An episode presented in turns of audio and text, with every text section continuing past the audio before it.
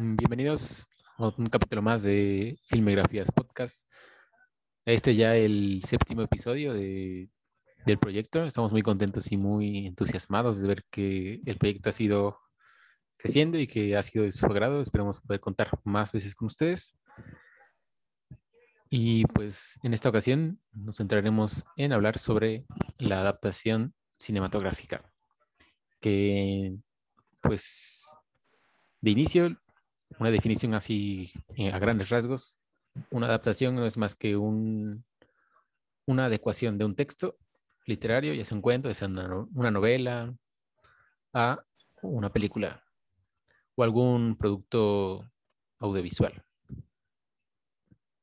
Creo que es un tema, bueno, habría que mencionar también que el cine es un, es un arte que toma de muchas otras disciplinas prestados términos y prestadas muchas otras técnicas, ¿no? Así como el teatro, la pintura, la fotografía, la música y por supuesto la literatura. O sea, creo que son como las, las grandes soportes artísticos que ha tenido el cine para lo que es hoy. La relación entre cine y literatura es, es muy estrecha. Muchos de los términos que se ocupan para analizar al cine y a las películas vienen de la literatura. Así que esa relación es muy importante. ¿No es así, Ángel? Sí, hola, ¿cómo están? Mucho gusto, otra vez, una vez más. Hablando esta vez de, de la adaptación cinematográfica, un tema que no, que no se suele abordar mucho, ¿no? Cuando, cuando hemos tenido, por ejemplo, en la universidad, eh, que llevamos en las clases, ¿te acuerdas, Luis? De cine no se suele hablar tanto, darse, darle este enfoque al cine y, y, como, y que como mencionas, ha habido tanto del, de la literatura, que cuántas grandes películas no hemos tenido que están basadas en, en textos maravillosos, ¿no? Pues no, más adelante iremos mencionando cuáles, ¿no? Pero si nos buscamos, si nos ponemos a buscar en, en los anales del, del, cine, desde sus inicios, veremos cómo es que se ha buscado ahí material de, para crear material de contenido y algunas ideas para crear buenas películas y sí, ha dado resultados. Pues simplemente con el ya que casi citamos cada vez que, que abrimos un capítulo, pero pues en el 10, ¿no? Que ahí hizo su, su versión eh, libre del, del, viaje a la luna, donde vemos eh, la nave, esta nave que vuela hacia la luna y golpea el ojo de, de la luna. Pero pues eso es eso, ¿no? Hay que también distinguir un poquitillo acerca de de las intenciones que, tienen, que se tienen cuando se crea un guion adaptado de un, libro. Generalmente no siempre se busca el... Eso es una norma, ¿no? O sea, más que nada, que suele que si el, cine y el arte está hecho de normas, son una de sus máximas también es el, el hecho de que se puede romper, ¿no? Pero generalmente lo, lo, que se busca cuando se adapta una novela al cine es la fidelidad, el hecho de que tú, siendo ya un lector del libro que vas a, que vas a ver la adaptación en el cine, que te sientas satisfecho por el hecho de haber visto un, un algo que es representativo de lo que acabas de ver y, que te, y que te aluda a eso. pero, sin embargo, es algo que es tan difícil de lograr, ¿no? Porque cómo es que a partir de un sistema que es tan, tan marcado como pues, es la literatura, que se basa en, el lingüístico. Cómo a través de ello podemos generar imágenes, cómo se pueden generar ideas o sonidos, sentimientos, y sin embargo, aunque resulta complejo, se logra, ¿no? Se ha logrado. Entonces, un poquitillo es eso, ¿no? El, el, vamos a mencionar un poquito de las dos variantes que, que he mencionado, el hecho de que se busque la fidelidad en el cine y que solo se, se centre valerse del texto como mero recurso y de ahí tomar rienda, rienda suelta o, o, ser más libres en cuanto a lo que se busca, que eso también ha pasado mucho y han, salido muy buenos resultados, ¿no, Luis? Sí, como, como bien dices, bueno, el cine es, es, un arte nuevo, ¿no? Tiene apenas un siglo y unos cuantos años más. No, no es un arte viejo como la literatura, que es como de las grandes artes y de los grandes registros, ¿no? Creo que el cine gran aliado de la, de la imaginación, ¿no? De la imaginación tanto del creador como del, lector.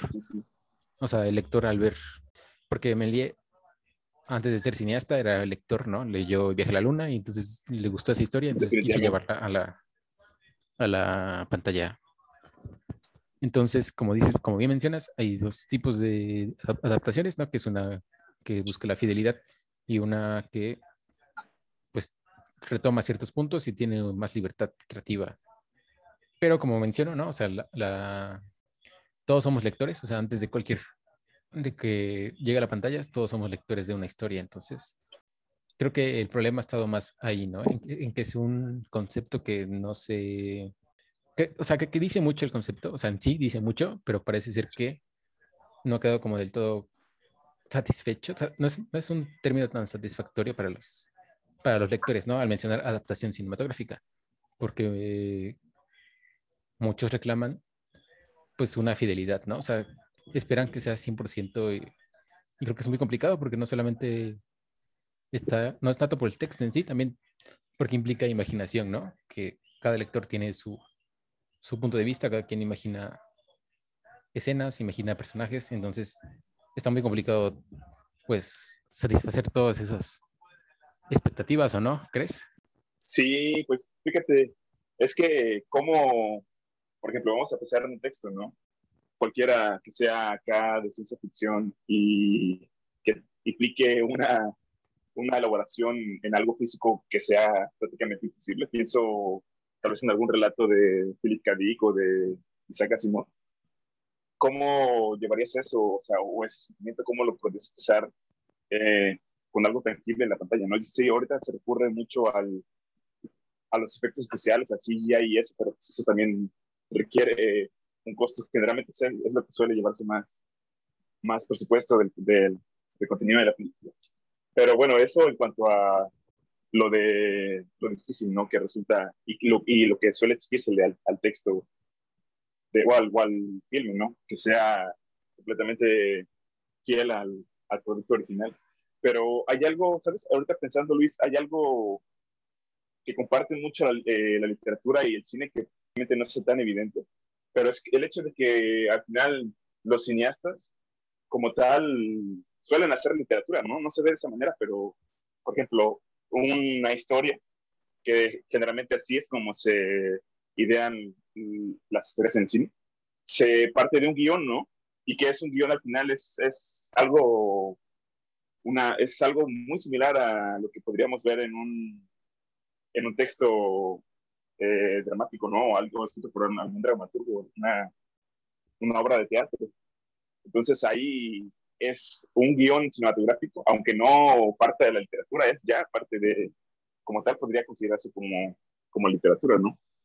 Y, la moda, lo que está de moda ahorita en boga, eh, que no todos los este, cineastas lo hacen, pero es llevar, literaturizar las, las películas, llevarlas al, a la novela.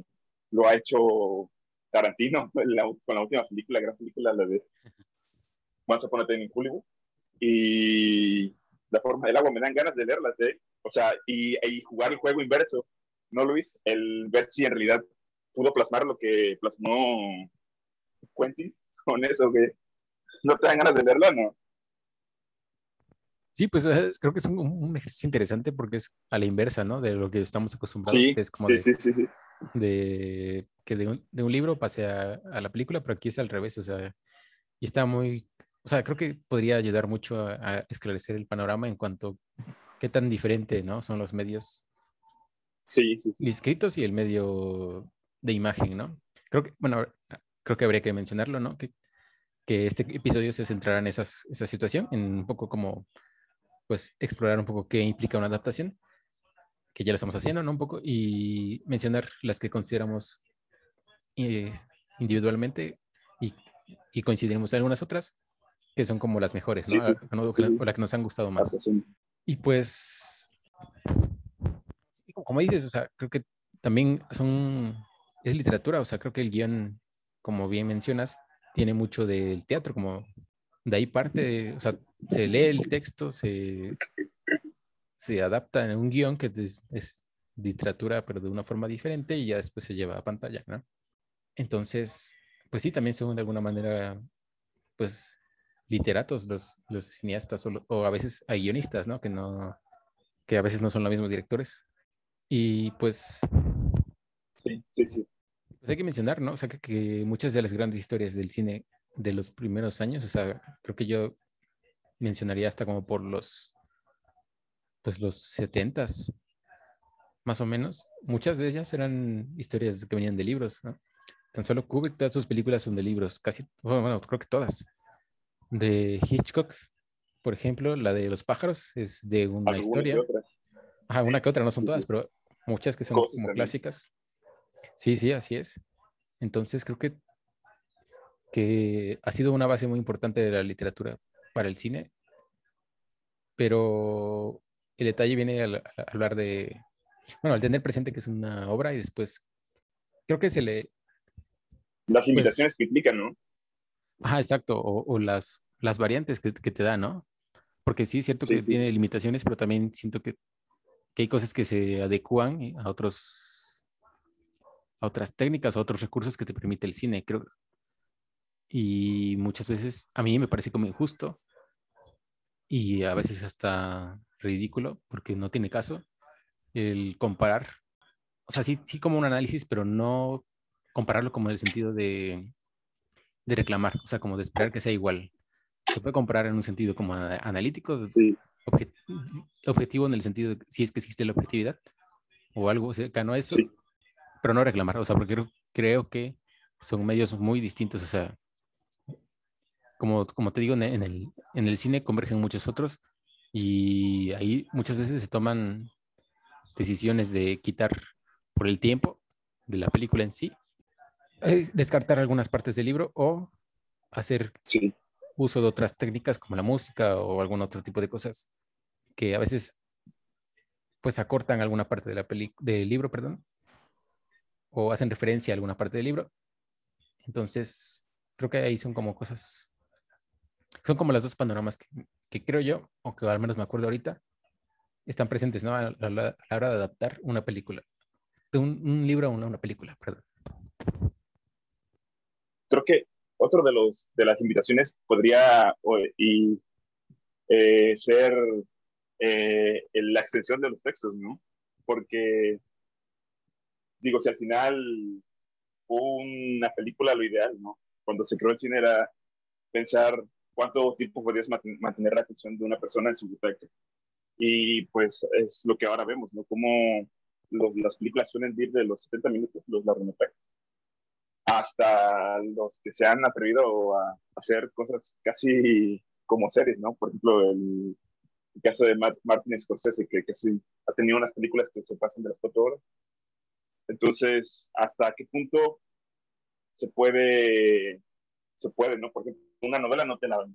Dependiendo, si el tamaño es algo relativamente corto, por ejemplo, algún centenar de, páginas, pues igual sí en una tarde, ¿no?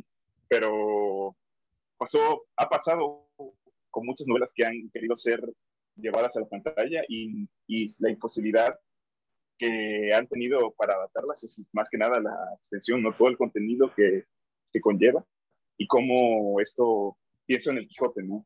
Cuántas veces Terry Gilliam no ha intentado llevarla a la pantalla y, y es que es, es eso, cómo, cómo el Quijote puede, ah, podríamos debatir en ello, ¿no, Luis? Este, sobre quién se podría mantener y qué no. Pero mucho de, de la acción que sucede es eh, Sancho y, y, Alonso Quijana discutiendo cosas de la, de lo que les acontece a lo largo del camino y esa es la acción, ir, ir debatiendo acerca de un tema sin que acontezca nada más y cómo, cómo haces que un, o por ejemplo, bueno, eso es, eso para el lector es algo muy gratificante, ¿no? Hay por, tal vez por cuestiones más filosóficas, lo que implica estos debates, eh, pero cómo mantienes la atención de un, es, sería algo hasta experimental, ¿no? Llevarla y solo poner estos pedazos tal vez, en los que solo van platicando, van charlando. Pero ese es un ejemplo solamente, ¿no? Pienso tal vez este, en lo que hizo eh, Marcel Proust también, por ejemplo, eso, su extensión, pues extensión no se podría llevar la pantalla. Tal vez esa sería una limitante. pero pues hay otros tipos de limitantes, no es, la extensión no es el único. Eh, podrían ser tal vez eh, los que mencionamos hace rato, ¿no? Lo que eh, pienso en, algunos tipos de novelas que son más, que no son tan, que eso le funciona mucho al cine, que, que la literatura sea descriptiva, porque cuando eres descriptivo ves las imágenes eh, muy determinadas, ¿no?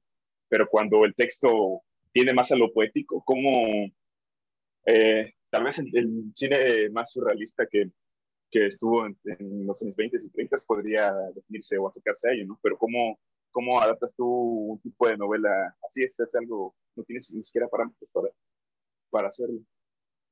Pero, o sea, están esas limitaciones, pero ah, se han intentado, ¿no? Pues, ¿cuántas veces lo intentó Terry Gilliam? Al final sacó su, ¿cómo se llama la última? ¿Quién mató a Don Quijote? Y eso, ¿no? Y cómo, lo que mencionabas, ¿no? Como el, hecho de que aún así se le pide, aún sabiendo la complejidad que conlleva el asunto, se le pide fidelidad, ¿no? Porque se quejaban de, no, ¿cómo va a ser Adam Driver el Sancho? Y no, o sea, siempre va a haber, siempre va a haber ahí como, ¿cuál crees que es de las de los fandoms más acérrimos que piden así con sangre su, la fidelidad de sus textos? Bueno, en primera, sí, la del hombre que matado a Quijote es la de Terry Gilliam, que después de muchos años la sacó, la que mencionas, que la sacó hace como cinco años, me parece. O, no, tiene apenas tres, creo, algo así. Y otra cosa que mencionaste muy importante es, o sea, creo que más bien que lo de el tiempo, o sea, que la película dura poco, creo que más bien que hay un punto muy importante en, las películas que es el ritmo, ¿no? O sea, creo que son cosas que piden diferentes, o sea, que, tienen, que como público te piden, o sea, te exige, le exiges cosas diferentes, ¿no? A la película le exiges ritmo y que por lo mismo un libro no podía ser adaptado, porque un libro, a un libro se le pide más bien, de alguna manera, un, un desarrollo, porque tampoco, o sea, y más o menos porque a, las películas también se les pide eso, se les exige un buen desarrollo de personaje. Por la congruencia más que nada, ¿no? Ajá, y pues digamos el texto es más como, digamos, es como si, como un texto es como si tuvieras una semana para, para desarrollar algo y una película es como si tuvieras un día, ¿no? O sea, algo así, o sea, como si... Sí. O otro... Algunas horas, ¿sabes? Exacto, otro, otro ejercicio es como imagínate adaptar un día de tu vida a una película, ¿no? O sea, no vas a poner todo lo que pasaste en, una, en el día, vas a tener que escoger las cosas más elementales o importantes que pasaron ese día para... Y, eso es, o sea, y tienes que sintetizarlo y es un ejercicio que de alguna manera se hace incluso cuando platicas con la gente, ¿no? O sea, como, ¿cómo te ha ido? Y pues sintetizas todo lo, cómo te ha ido, ¿no? O sea, son cosas así. Es más de sintetizar, no tanto de, de tener de abarcar, o sea, de tener todo, de contar todo. Porque exige ritmo y porque exige, tiene un tiempo, ¿no? O sea, marcado. Las películas, como hace rato mencionaste, Scorsese o Tarantino, en el caso que también mencionaste, llegaron casi a las, pues son más de tres horas, ¿no? sí. Son, pocas las películas que, son, que tienen eso, esa, esa duración, porque el público muchas veces no lo aguanta, o sea, es a veces cansado, entonces esas son como las limitantes que también veo y, las características que hacen que sea así, de alguna manera.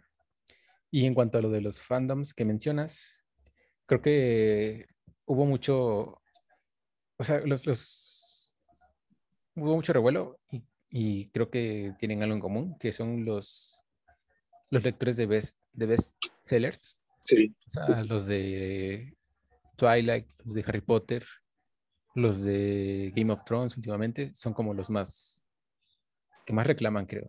Y otros son los de cómics. Esos son los también, los que yo ahorita podría mencionar. No sé si tú te acuerdas de algún otro, pero que sí son como los, los que más reclaman, ¿no? De fidelidad, de que no. Yo, a ver, yo me atrevería a reclamar ahorita como, como, como fan de la literatura de, de Tolkien, que no era necesario yo amo el Hobbit y no era necesaria esa película, sinceramente. O sí era necesaria, pero no extenderla como lo hicieron, por una cuestión más económica. reclamo anónimo. Incluso, pues las películas ya últimamente van por el negocio, entonces a veces se alargan y, pues, sí, como dices, no, no, Que igual el libro, ¿no? Hay libros que sacan y a veces sacan pues porque, por ejemplo, Harry Potter, yo realmente, no, soy sincero, nunca leí un libro, vi todas las películas, pero no leí ningún libro. Pero hasta ahora creo que sigue sacando más libros, J.K. Rowling, y sinceramente, pues ya las películas, o sea, bueno, sigue sacando porque, porque tuvo mucho éxito.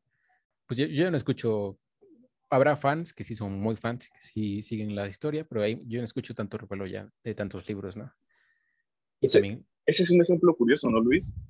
El de Harry Potter, porque creo y me debería afirmar que es la serie de películas que más llevó a volverse lectores a personas, ¿no? Porque quien vio las, quien inició viendo las películas y no se, no quedó satisfecho con, con lo que las siete le, proporcionaban, buscó el cobijo de la, de la lectura, ¿no? Y ahí encontró también mucho más. Y tal vez ese tipo de, de personas que veían películas volvieron lectores y de Harry Potter pasaron a cosas, a otro tipo de lecturas, ¿no? Eso sería un valor muy grande que tiene tal vez la creación de Harry Potter o su adaptación cinematográfica. Sí, y, también pues influyó mucho que es una historia de ficción, ¿no? Entonces a los, a los niños, que es pues al público que va más dirigido a las películas de Harry Potter, ajá, se atrajo mucho, ¿no? Entonces eso también tuvo mucho que ver en que hubiera muchos lectores, pero sí tienes mucha razón, o sea, creo que fue de, los, de las historias que, que atrajo muchos lectores a partir de películas. Porque igual aquí en México, sinceramente, yo me acuerdo que no había mucho yo que yo recuerdo, no, no había, yo no veía muchos libros de Harry Potter y de repente sacaban las películas y empezó a, empezó a ver, a sacar Salamandra todos los libros de, sí, Harry Potter. Me acuerdo mucho de sus portadas, ¿no? De que eran un Harry Potter animado, pero sí, o sea, no, no. ¿Te ha pasado, te ha pasado el caso curioso de que primero a la ves una película que sabes o conoces que está dada de un texto literario y después te acercas al texto literario y, hay una barrera, una imposibilidad de tú imaginarte las cosas. Y tú le insertas este, el contenido que ves en la película. ¿Te ha pasado? Yo odio eso, la verdad, porque mata la imaginación de cierta manera. Sí, pues e, eso creo que también puede pasar, ¿no? Que, como viste primero la película ya no puedes dejar de imaginar, o sea, a, las, a los personajes y las situaciones como las viste en la película, entonces influye mucho, ¿no? La, digamos que la, la contaminas, ¿no? Tu imaginación con ese, la película. ¿Sabes con cuál me pasó? Con, con El Resplandor. Yo primero vi la película y no sé, ¿sabes? Que tenía ganas de más y, la, y el libro no, no cumplió mis expectativas, la verdad. No, si no es un libro que digas, digo, al final no pasa nada si no lo leen, ¿no? Pero incluso así, sabiendo que he leído varias cosas de, de King, no, no, no, ah, no sé, no sé qué, no sé qué expresar, ¿sabes? Es que, es que Kubrick lo que hizo, le supo dar otro tipo de valores al, al texto. Ese, es uno de los ejemplos de, de un poco híbrido entre lo que mencionamos, ¿no? Acerca de la, la fidelidad, lo, lo, fiel que es y cómo esto puede utilizarse solo como mera como mero recurso para tú de ahí, a partir de eso, crear. Y el es un poquitillo eso. Tiene todo el revestimiento del, de lo que hizo King en la novela, pero se atreve a ir más allá, propone más ideas, este, lo vuelve algo más humano y no, no tan solo fantástico, ¿no? Porque el texto, el, el texto de King es algo muy fantástico. matándoles la, pues, dándoles la, dando la novela, pues al final lo que provoca lo que está sucediendo es la mansión misma, ¿no? Que corrompe a, a las personas que están dentro. Y la versión cinematográfica, pues puede que tenga un poquitillo de eso, pero vemos, ¿no? Que el, mal está dentro de las personas eh, desde... Uh, ¿Sí? ¿Me entiendes? Entonces, un poquitillo eso, sí. Ese es un ejemplo. Sí, yo, yo no me acuerdo de alguno que me haya contaminado. Es que quizá, o sea, uno que me acuerdo es de Edgar Allan Poe, que por haber visto el cortito que hicieron del corazón del actor, pero, o sea, fue porque lo volví a leer después otra vez y ya como que contaminó porque lo leí de niño, pero después lo, vi el, este, el, cortito y después vi el, volví a leer el, cuento, entonces ya como que contaminó mi, mi, imaginación. No me acuerdo de otro Es que Harry Potter también compré un libro y, y lo mismo. Bueno, hay otro, pero digamos que no fue tanto, que es el de Petróleo de Optan Sinclair, que es el libro que sirvió de base para Petróleo Sangriento de Paul Thomas Anderson. O sea, me pasó más como con los escenarios, ¿no? Imaginarme así como la fotografía y, y, el escenario a partir del, de la película. Bueno, para mí también es otro, como el de King, es otro de las adaptaciones que me gusta, porque el director le dio su perspectiva y, y, vio que había como, o sea, el libro es contado desde la perspectiva del hijo, del niño, y en la película es desde la perspectiva del padre de Daniel Day-Lewis, ¿no? De Daniel Plainview. Y, o sea, esto también es como algo importante a mencionar, ¿no? Que muchas veces también lo que tienen que ver los directores o los guionistas es calificar y ver desde qué perspectiva, ¿no? O, qué historias, o qué historia, o qué momentos son cinematográficos o que, tiene, o que tienen potencial, ¿no? Para llevarlos a la pantalla grande y creo que eso fue lo que pasó con Petróleo de Sinclair y me gustó, me gustó mucho lo que terminó siendo Petróleo Sangriento.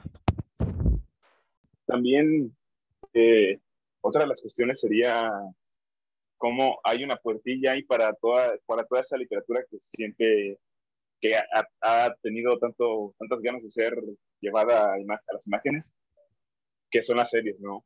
Como por una cuestión más, volviendo al tema de la duración, una serie te permite explayarte tú, que puedas eh, ahondar en todo, la psicología de los personajes, en su construcción, en la construcción de, los lugares donde se desarrolla la acción, eh, que puedas tú ser más, pues hay algunas, yo tengo mis dudas, ¿no? Porque ya son textos que he leído, pero por ejemplo, se intenta o se está intentando llevar a la, a la, a la pantalla o a la pantalla chica la novela de Gabriel García Márquez, ¿no? Este, el laberinto, este, Cien años de soledad. Entonces ahí, ahí, quién sabe qué, me da miedo porque es un libro que yo, que es, que es muy bonito, entonces no sé qué vaya, qué vaya a suceder. A veces pasa eso, ¿no? Con las adaptaciones te decepciona lo que se consigue cuando se intenta la fidelidad. Y también algo de Tolkien, están intentando readaptar. No sé si no recuerdo si el Señor de los Anillos como tal o si el Silmarillion, que si se adaptara el Silmarillion sería, no sé, creo que tendrían que ser como 20 temporadas porque es casi una Biblia eso, esa hazaña literaria. Y, ¿Has, oído acerca de otras?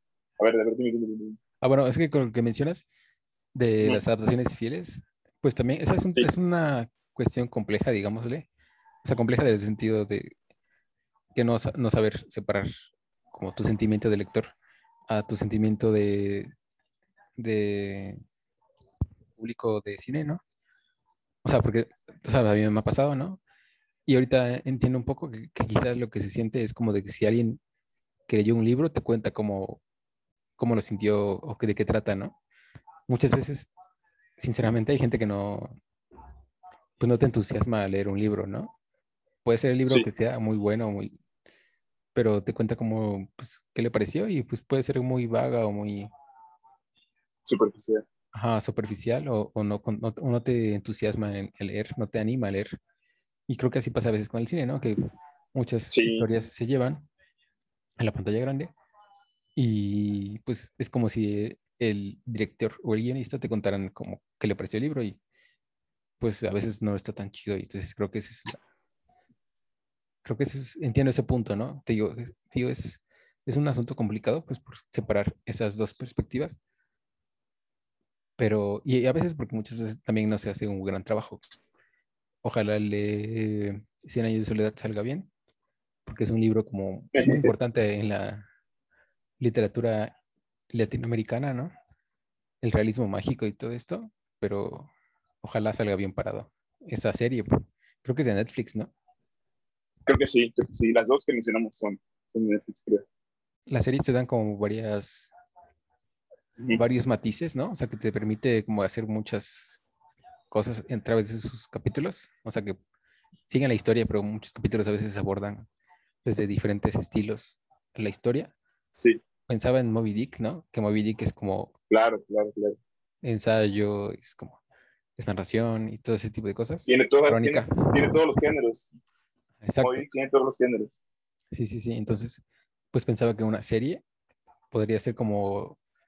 Podría estar cerca a ser algo fiel, ¿no?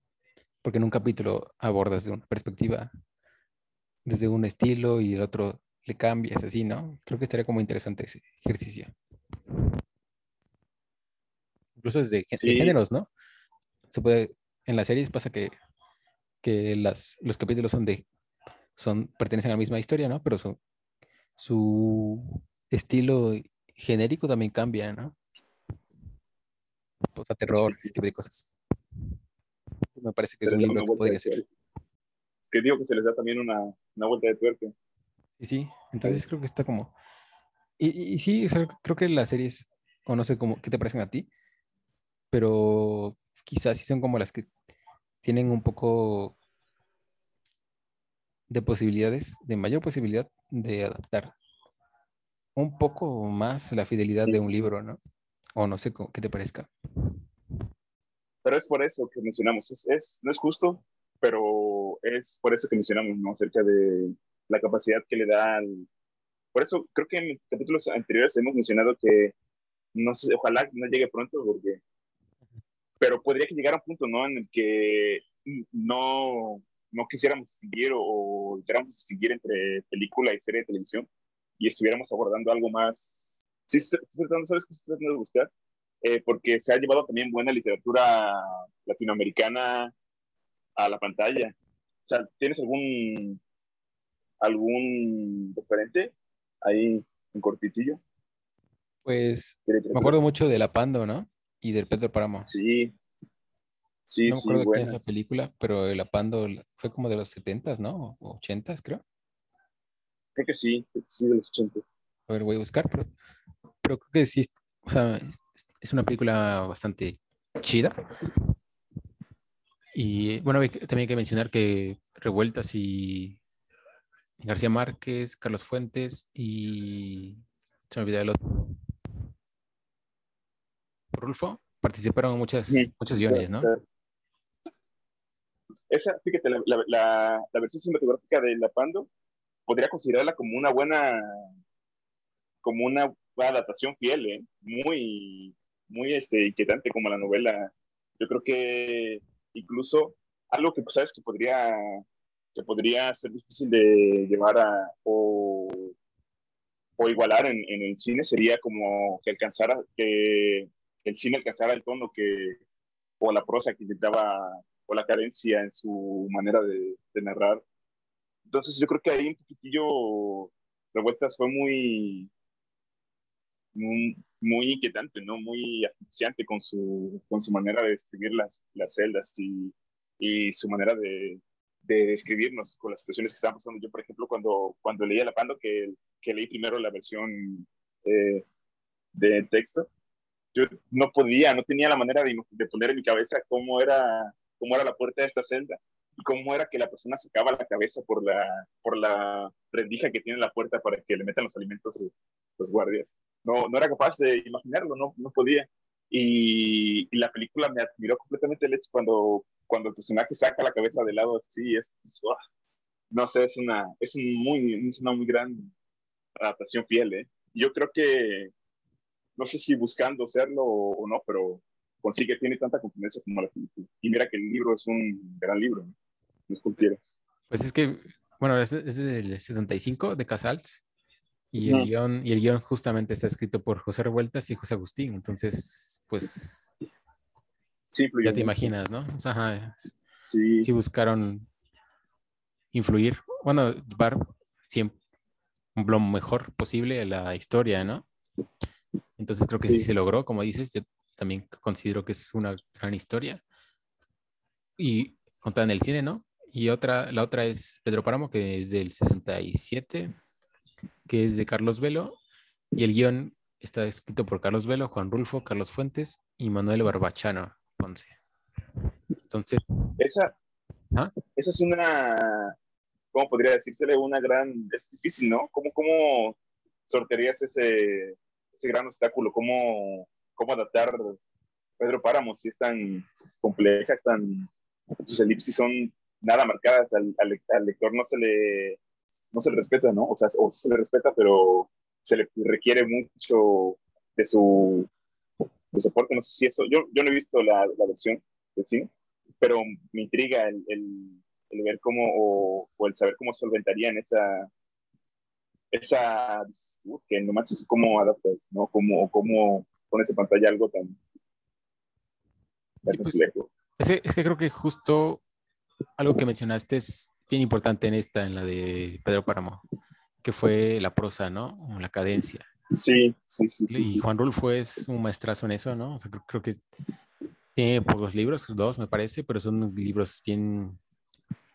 bien interesantes en, sus, en su estilo, en sus formas. es muy rico, ¿no? Sí, o sea, creo que son de, son de las mejores obras que se han hecho en la literatura mexicana y en la latinoamericana, incluso hispanohablante, yo pienso. Incluso universal, ¿no? Sí, sí, también, yo creo que sí. Y pues creo que esa es otra cosa que, el cine pues no puede pues adaptar, ¿no? Que es la prosa y el sentido literario, el sentido, pues ese belleza, digamos, lingüística, ¿no? O sea, es muy, que, tiene pero Páramo, pues no, no, no, no se puede llevar al cine. Entonces creo que ahí se redujo a simplemente una historia, quitándole toda la riqueza lingüística y... Hubo, hubo un realizador que sí lo logró, ¿eh? seguro de que tú lo conoces, con, con la novela de Anthony Borges, que sí logró rescatar esto, este aspecto que tú mencionas, que es el lingüístico, con, con la naranja mecánica. Ah, sí, o sea, ese sí, el, el, digamos, son como cosas diferentes, pero sí lo logró, ¿sabes? Porque lo que mencionas es lo de su lenguaje, ¿no? Sí, el lenguaje que tienen, que se me olvidó ahorita el nombre de los, del lenguaje que inventó Burgess en la historia.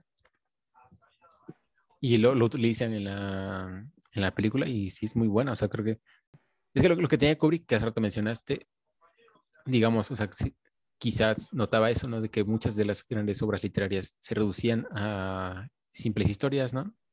Pero le aportaba otras cosas, ¿no? O sea, le sumaba cosas distintas. O sea, digamos, retomaba la historia y en lugar de sentirse que se redujo a una simple historia más, se le atribuían, se le nutrían con otras cosas, ¿no? Como el resplandor que mencionabas como una que tiene ahí subtextos interesantes y el, el, caso de la naranja mecánica, pues mucho de lo artístico, ¿no? O sea, los, los escenarios, ese tipo de cosas le dio un plus y pues la, las actuaciones también.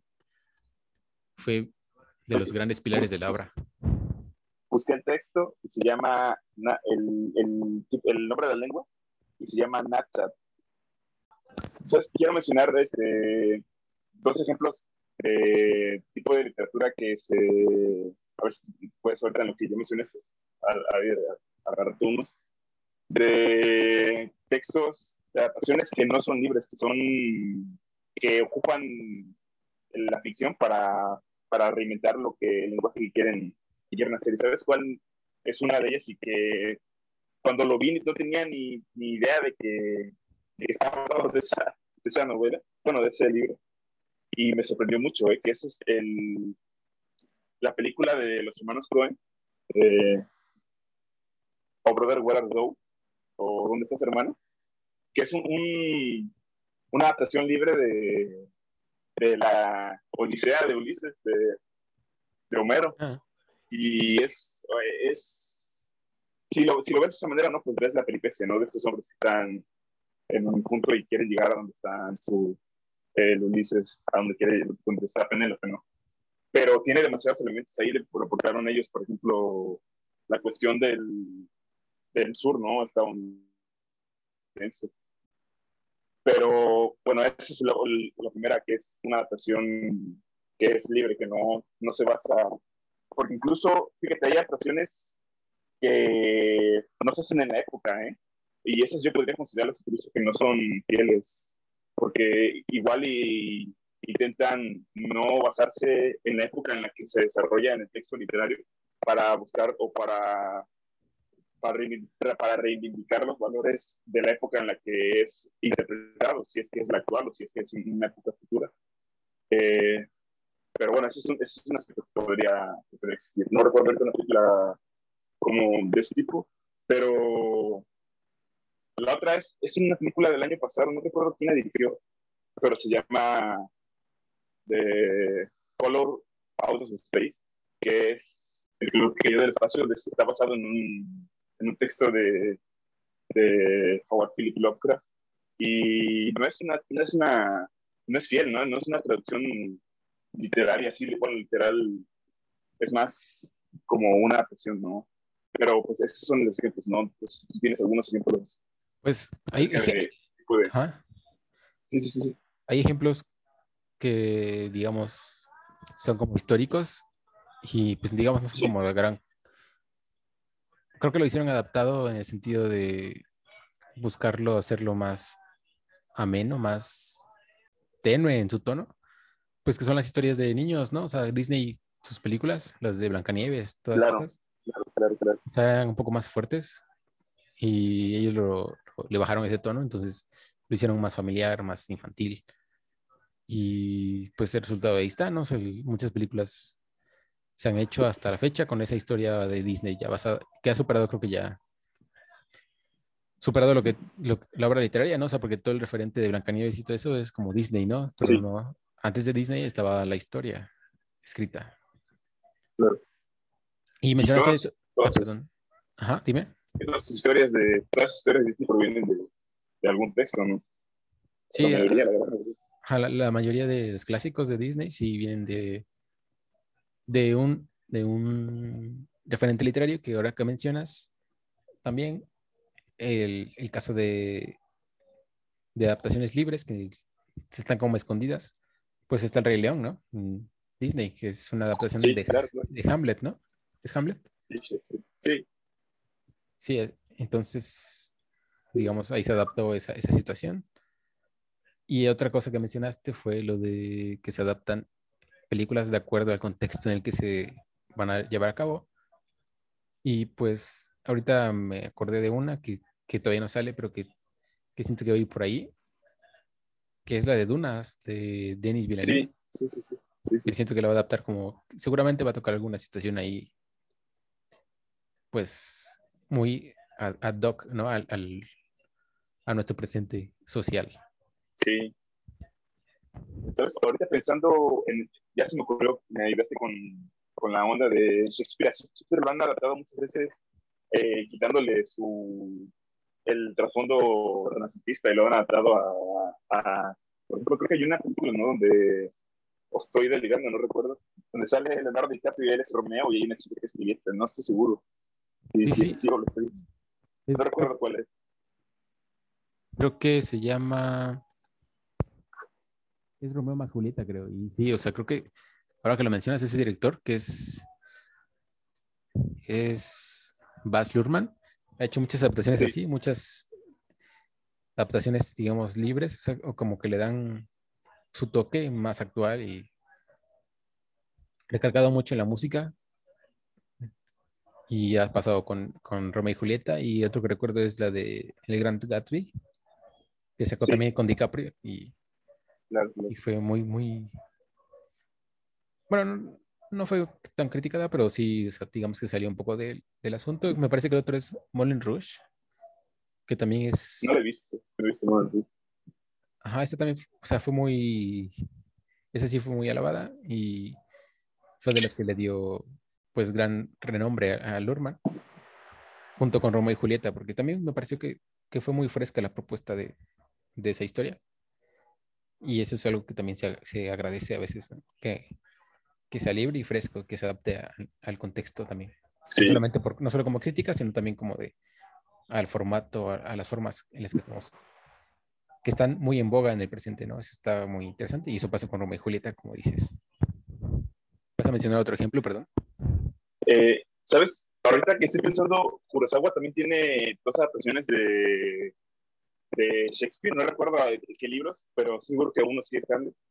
creo que es Madre de Harner, pero es este, Trono de Sangre y Ra, las dos son, están basadas primeramente eh, en las historias de Shakespeare, porque pues obviamente eh, Kurosawa las aterriza en este Japón feudal, ¿no? Donde vemos que los que enfrentan son estos grandes shoguns con sus, con sus samuráis, con sus ejércitos.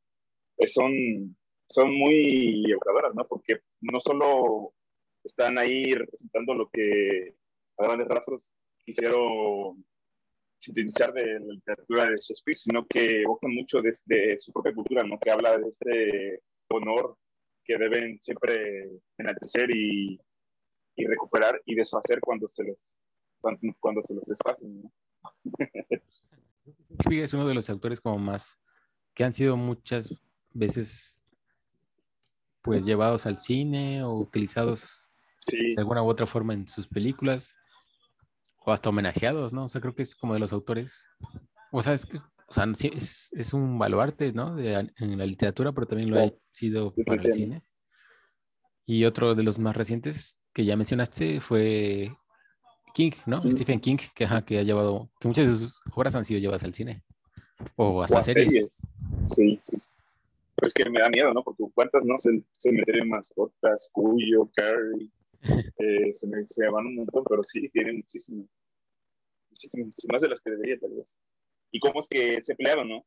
Con estos directores que no han sabido representar como a él le gustaría sus, sus versiones cinematográficas y cómo es que ha habido películas, por ejemplo, oí un comentario de que la última que salió de él, bueno, la de La Torre Oscura, que está basada en una serie de novelas, que le agradó la, la película y realmente a mí no me gusta hablar así del cine, pero la película es una basofia, pero de las que no te la comes ni con ni echándole sal ni echándole cosas, no, te la como. Y mira que la novela de creo que es no solo El Pistolero, la primera de la no, no solo es una de las mejores novelas que he leído eh, en toda mi vida, ¿no? Sino, bueno, de King. Es una de las mejores novelas que he leído en toda mi vida, ¿no? Porque yo como amante del western sé que sé los valores que tiene y sé cómo y sé que eh, King la hizo súper, o sea, se comió mil películas de western y espagueti y hizo ese libro que es muy, muy bueno, muy Bueno, y antes de que lleguemos ya al fin de esto, creo que es momento de, mm, si estás de acuerdo, Ángel, mencionar cuáles son las, las adaptaciones que nos parecen de manera individual y algunas que vamos a coincidir, que son las mejores adaptaciones que se han hecho en el cine de alguna obra literaria. Así que, para ti, ¿cuáles son tus favoritas? ¿Cuáles son preferidas? Yo te mencionaría algunas que estoy seguro de que tal vez sean las mejores, pero preferiría mejor mencionar de libros que sí he leído.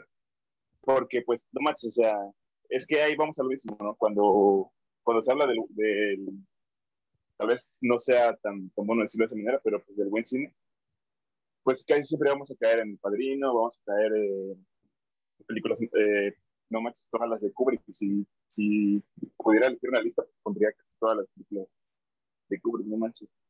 Pero hay muy buenas eh, adaptaciones que la verdad, por ejemplo, pienso en la adaptación que hizo Danny Boyle del, de Transporting, el libro que hizo Kevin Welsh. Uf, qué, qué película y qué novela, ¿eh? ¿sabes? Me, la película se hizo tan contundente y sí, y sí, es que ahí, ahí es, es una, otra, otra de, los, de las cuestiones, ¿no? Cuando es que es demasiado fiel, ¿sabes? Es, a veces yo me pregunto qué habría sido si él se hubiera atrevido a tal vez a, a estirar un poco la historia o a, o a, ver algo ahí diferente en ella, pero pues se quedó tan arraigada en él, en, Danny Boyle, que, que hace poco sacó la segunda parte ¿no? La Transporting 2, que igual proviene de una, de una novela de, Irving Welsh. Entonces ahí está, es, es una buena, es una, una muy, buena reflexión, la verdad, Transporting. Y mi segunda, ¿sabes? Eh, yo leí El Señor de los Anillos y creo que se le quedó, a Peter Jackson se le quedó mucho en tintero, pero porque por razones obvias, el hecho de que cada película demore tres horas y que en su conjunción sean casi de diez horas, sin, sin contar que están las versiones extendidas para las cuales daríamos casi de 11 horas, o, o sea, sí hay demasiado, hay, el universo de Tolkien es algo muy vasto, es muy, es muy rico, es tan, no sé, yo, o sea, trato de, de, ser sincero ¿no? en, este, en cuanto a tratar de hablar de películas que yo he leído los libros. Entonces ese, el Señor de los Anillos creo que sería una. Pero bueno, ya si lo de Lampa, si los los dos, el director que más ha adaptado películas de literatura y el, y el escritor que más ha sido adaptado, si, si eligiera una película, mi película favorita de, de Stephen King, yo creo que, ¿sabes cuál me gustó mucho? No sé si estás de acuerdo, igual es muy libre, porque solo se va a hacer un cuento, pero la película que salió de, se llama Sobrenatural, de estas personas que están atrapadas, ¿la recuerdas? Que están atrapadas como en una, un super local, así, eh, la neblina los atrapa ahí y llegan ah, seres de, sí, estos, ahí, esa, esa, esa, esa de Stephen King y de y de Kubrick, pues eh, un referente, ¿no? De la literatura, diga, del cine de ficción, Odisea, ¿no? Entonces, es un, es, es lo que pasa con Kubrick, no se trata de, eh, está basado en, los libros, pero Kubrick le da su esencia, Kubrick les da, les da algo más, ¿sabes? Porque igual me pasa mucho con, con Arthur C. Clarke, me pasa mucho que de lo mismo que, que de lo mismo que me pasa con, con Asimov, que su lenguaje es muy muy rígido, ¿sabes? Es muy categórico, o sea, utiliza las palabras así, y yo en la literatura, o sea, se va a ir mamador, pero pues, no sé, me gusta un poco más de parsimonía en, en lo que se escribe, algo más poético, sea, pero no tan, tan rígido, tan, tan académico. Y pues esas son las mías, las ¿cuáles, ¿cuáles te han parecido unas grandes adaptaciones? Pues yo empezaría mencionando dos cuentos. Pero bueno, el caso de, de Rashomon, de Kurosawa, que me parece que le dio...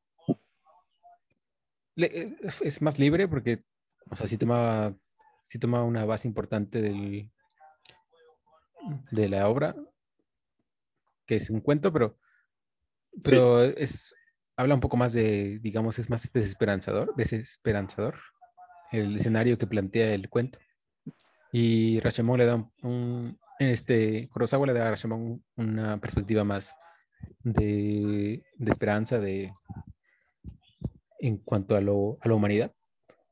Igual tiene su, sus grandes virtudes porque esta, estas escenas del, o estas secuencias del testimonios de los implicados en el, en el crimen, eso no, no viene en el, en el, cuento. Entonces eso es el, es un plus que me parece que es muy bueno y que le dio algo muy interesante a ese película y que le ha hecho un clásico. La otra es Las babas del diablo de Cortázar, que sirvió de, de inspiración para Blog Up de Antonioni. Las babas del diablo es un cuento que me parece muy interesante, muy por este juego de miradas, o sea, la, es un ejercicio que me parece muy chido en cómo va cómo va describiendo lo que ve y, cómo va construyendo una escena y entonces de repente pues se vuelve como un, un describir visual muy pues que yo no había leído en otras otras obras la verdad o sea me parece que es una una obra que es muy incluso cinematográfica muy fotográfica sí. y Blog Up en Antonioni explora mucho eso la situación la cuestión fotográfica entonces digamos, es como el espíritu, o sea, e-, es, la más libre de, las dos obras, es la más libre porque Rashomon sí tema mucho, pero en, el caso de Block Up sí, es, sí está un poco más distante la, la relación, entonces, pero mantiene un espíritu y me parece buena por eso mismo. De ahí en obras literarias grandes, pues me parece que la de petróleo que había mencionado de sí. Sinclair y Petróleo Sangriento de Paul Thomas Anderson, que me parece que es una de... Muchos mencionan que es la mejor película que, que hay de lo que va de este siglo. No sé, pero me parece que sí es de las, de las mejores, ¿no? Sí, Entonces, no tampoco, no podría decirlo, pero sí. no, no. Me gusta mucho también. Quizás si se hiciera un top 10, quizá entraría por ahí. Entonces. ¿Quién sabe? No sí, es que son muchas, entonces. Pero creo que es lo que menciona que es lo más importante, que es lo más evidente, que es el cambio de perspectiva, que es del hijo a pasarla a la de Daniel Plainview y la historia, pues, de negocios y cómo se va metiendo en, va ganando un nombre y cómo, cómo está esta relación entre padre e hijo después, ¿no? Entonces me parece una historia muy, muy rica y, y por lo mismo me parece muy buena. De ahí otra que, que es muy famosa, que es la de Atonement de, de Joe Wright. Sí. Es Expiación. Que igual me parece que Joe Wright tiene muchas adaptaciones y creo que esa es de las mejores que tiene. Está Orgullo y Prejuicio, pero me gusta más esta. Orgullo y Prejuicio no la he leído. Entonces, Él hizo una de Peter Pan, no me acuerdo. Sí, también hizo una de 2015, creo, y pues realmente creo que no fue. Bueno, yo no la he visto, por ejemplo. No, bueno, no sé la verdad que no, buena sea. No la he visto. Entonces, bueno, o sea, esa es buena. Me parece que otro que no, hemos, que no mencionamos para nada, pero que, que también toma mucho de los libros es David Fincher. El Club de la Pelea y Perdida. Gone Girl, me parece que es una. Le dio. Supo bien darle su lugar en el cine y, y se basó mucho en la virtud que habíamos que bueno, que hace rato lo mencionamos como limitante, pero lo volvió una virtud, que fue el ritmo. Fincher es muy bueno para el ritmo, entonces hizo de esa historia una muy buena historia para el cine a partir del ritmo que supo dar. Y, pues no me acuerdo de alguna otra. O sea, hay demasiadas, pero que me haya gustado. Sí, no mucho. Pues tal vez Hamlet de Orson Welles es como unas de las famosas también de, de Wells. Pues sí, como mencionaste, El Padrino, que realmente no le dio El Padrino. O sea, no puedo hablar de una adaptación que tan buena fue. No sé si tengas, alguna otra por ahí que te acuerdes. No, no me acuerdo. Es que sí estuve, estuve revisando varias y sí, no manches. Incluso Harry Potter te podría decir que, eh, aunque se queje la banda, yo considero que sí es una... Cada quien les puede dar su... Cada editor comenzó muy, muy bien con las dos películas que fueron del mismo autor, no recuerdo quién fue, pero yo creo que el, su punto más, su punto más elevado fue con Cuarón, no sé, Cuarón tiene algo ahí. Igual le ayudó un poquitillo Guillermo del Toro, no sé si sea cierto, pero pues, puede, son muy amigos, podría, podría ser que sí. Pero, no sé, hay, hay, estoy pensando también en las que, o sea, no dijimos, ¿no? Pero ahí también, no mencionamos, pero hay pésimas adaptaciones súper pésimas, o sea, películas horribles, horribles, que se han llevado a la pantalla y que han, eh, por ejemplo, y se queja también mucho la gente de, no las he visto, ¿no? Pero pues, o sea, con lo que dicen los medios, y les creo, y no quiero corroborarlo por mi cuenta, pero por ejemplo, las 50 sombras de Grey dicen que esa, esa saga es mala, la de las películas, la de, las, la de literatura, no, no, no atrevo a decir algo sobre ello. ¿Y qué otras? También es igual, o sea, regresando aquí, ¿no? Que ha sido de los más llevados a la pantalla, también ha tenido sus versiones malas. Incluso, como no le gustó su versión de Kubrick, creo que hizo después una, no sé si ayudó a adaptar ese libro, pero a la pantalla chica o otra película más, no recuerdo, no tengo Pero sí, sabes, ya para para cerrar, yo me quedaría con una, con una idea, ¿no? Tal vez alguien podría preguntar qué, qué arte predomina de las dos o cuál tomó de, de las dos. No, sabría, no sabría decir así, así cierta cuál le debe más a cuál, ¿no? Porque incluso el cine ha reivindicado muchas obras literarias que no serían lo que son o no serían conocidas si no las, si no las hubiera rescatado a la gran pantalla. ¿no? Eh, leí por ahí un, texto que decía que cuando comenzó el cine eh, en la época de los 20, en los años 20, había mucho temor por la falta de, originalidad en el texto, porque se recurría demasiado a llevar obras literarias a... Era casi algo obligatorio, ¿no?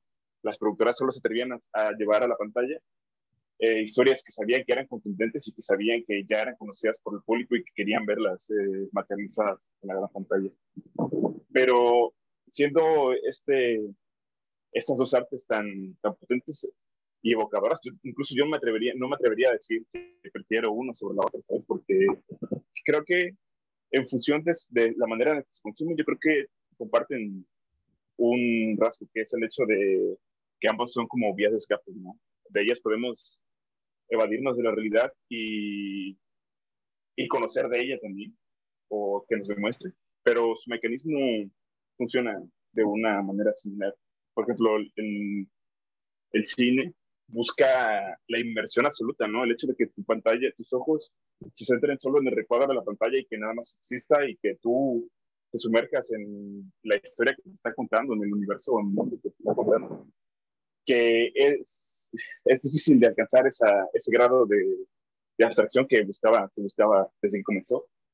Algo que creo que comparte con la literatura, que se busca ese objetivo cuando estás leyendo un texto, pero creo que la literatura sí lo logra, ¿sabes? Hay un punto hermoso en, en, la lectura, en la cual tú como lector, a mí me ha pasado y es, es maravilloso cuando sucede, es difícil de conseguir ese, pero no sé si te ha pasado, Luis, cuando lees y pareciera que todo cuanto está alrededor de ti se evaporara y solo estuviera, estuvieras metido de lleno en ese mundo donde todo se materializa. Yo me acuerdo cuando leí eh, 20.000 leguas de Marino de Verne, era tan es tan, no me gusta tanto ese escritor, pero ese libro es por las imágenes que evocaban, ¿no? A veces son tan más vivas que, que, la, que las propias imágenes del cine y eso es lo que es difícil de la, lectura, de la literatura, de la literatura, llevar, llevar esa sensación a la pantalla, porque la pantalla es algo híbrido ahí y los videojuegos podrían ser un poco más cercanos al aspecto de,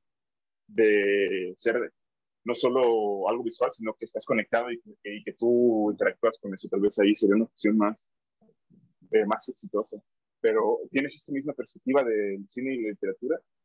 ¿O la ves completamente diferente? Sí, bueno, habría, que, de los que mencionaste hace rato de las peores, creo que también están como clásicos, que son como Dorian Gray y Cuervo, que son como películas que pues, no son muy malas, o sea, a veces o sea, con muy bajos presupuestos o no tienen nada que ver con la historia y se van por otro lado, como el caso del cuervo. O sea, pues eso hace que sean muy malas, o sea, porque ni siquiera, ni como propuesta son buenas y pues se fueron, se van del, del libro original, se distancian mucho, ¿no? Entonces, no. Sí, sí, sí. Y en cuanto a lo de la experiencia, en cuanto a leer, pues sí, o sea, creo que o sea, creo que eso es lo que me rescato de, de todo esto que hablamos, que pues son dos medios muy distintos, ¿no? Tristemente a veces el cine pues es ya un producto, es más un producto a veces, y por lo mismo es algo ya masticado, entonces no permite, no da pie a lo que la literatura da, que es un vínculo y es un ejercicio y una experiencia de imaginación lingüística y y como tú mencionas, de, de, abstraerse del, del mundo y, conocer el testimonio de alguien más, conocer la narración de alguien más. O sea, es un, un vínculo muy interesante, muy, muy rico y nutritivo y, y muy humano, ¿no? La, la, literatura es lo que es, porque es de las... De el arte que empezó siendo más como un registro, pero que es el arte más longevo, me parece, en conjunto con la pintura, ¿no? Y pues sí, o sea, creo que son dos experiencias muy distintas. Yo lo, lo que me gustaría decir es eso, que, que pues una adaptación es eso, que, que son medios muy diferentes, con, cada una tiene sus límites y cada una tiene sus características que le dan el valor, ¿no? Como mencionamos lo de la prosa y como mencionábamos sí, sí, sí. todo este formato y todo, todas esas características lingüísticas que le dan a la literatura un gran valor. Y en el otro lado está el cine, que te digo, a veces tristemente es más un producto pocas veces son las propuestas que son, que buscan ir algo más allá de un simple producto, o sea, dar algo más al público. Y pues creo que es eso, creo que creo que habría que, que tomar o sea, esto mismo que mencionamos de la, literatura como experiencia, creo que es algo muy individual, o sea, creo que es algo como muy específico, muy de cada quien. Y por lo mismo, es, chocan a veces, ¿no? Chocan muchas veces tu perspectiva como lector con la perspectiva que tuvo el director o el guionista, pero también así es, puede chocar con la de otro mismo lector y pues, o sea, creo que, creo que es como complicado tener contentos o consagrar una adaptación que cumpla con todo lo que con lo que tiene una obra literaria. Entonces, creo que habría, pienso yo que, que mi, mi consejo sería ese, que, que, tomen perspectiva en el sentido de que, si es posible, vean la película y también lean el libro y de ahí, pues, saquen sus propias conclusiones y, pues, creo que eso les da, pues, mucho mayor valor crítico a ustedes. Al cine, tristemente, como les digo, a veces no siempre es, busca ser 100% artístico y a veces es más un producto, como pasa con Harry Potter, como pasa hoy con el, con el cine de superhéroes, que también es una adaptación ¿no? del cómic, de un material que no es 100% literario, pero sí claro, tiene una base literaria. Entonces, creo que esa es mi, mi opinión, o sea, que sí, que es muy, que es muy rico, o sea, es muy, muy, muy interesante y muy, muy entretenido y muy, pues, reconfortante en un sentido, pues, humano, el, llevar, el leer y, y también lo llega a ser a veces el cine, ¿no? No sé. Pero bueno, entonces espero que les haya gustado mucho este ejercicio. Ojalá puedan también comentarnos cuáles son sus, sus adaptaciones favoritas o qué piensan sobre la adaptación cinematográfica, ¿no? Y cuáles son las peores también, porque peores hay muchas también. Sí, hay más, creo. y pues, ¿algo más que quieras comentar, Ángel? Que, no, que nos sigan en redes. Si el contenido les agrada, eh, síganos en redes, denos, denos este, ahí su, su, apoyo si creen que, que, el contenido es valioso, si vale la pena, compartan. Estamos, estamos en Facebook, estamos en, en Instagram, estamos en Twitter y queremos oírlos, queremos oír su opinión. Y pues, como siempre, hermano, un placer estar contigo compartiendo ideas tan, tan gratificantes. Hombre, el placer fue mío y pues sí, ya nos falta nada más hacernos un TikTok para que ahí... sí, vamos a salir ahí bailando. para compartir el ¿eh? contenido. vale, pues muchas gracias y ha sido un placer. Gracias. Ángel. Hasta luego. Y a todos ustedes y hasta pronto.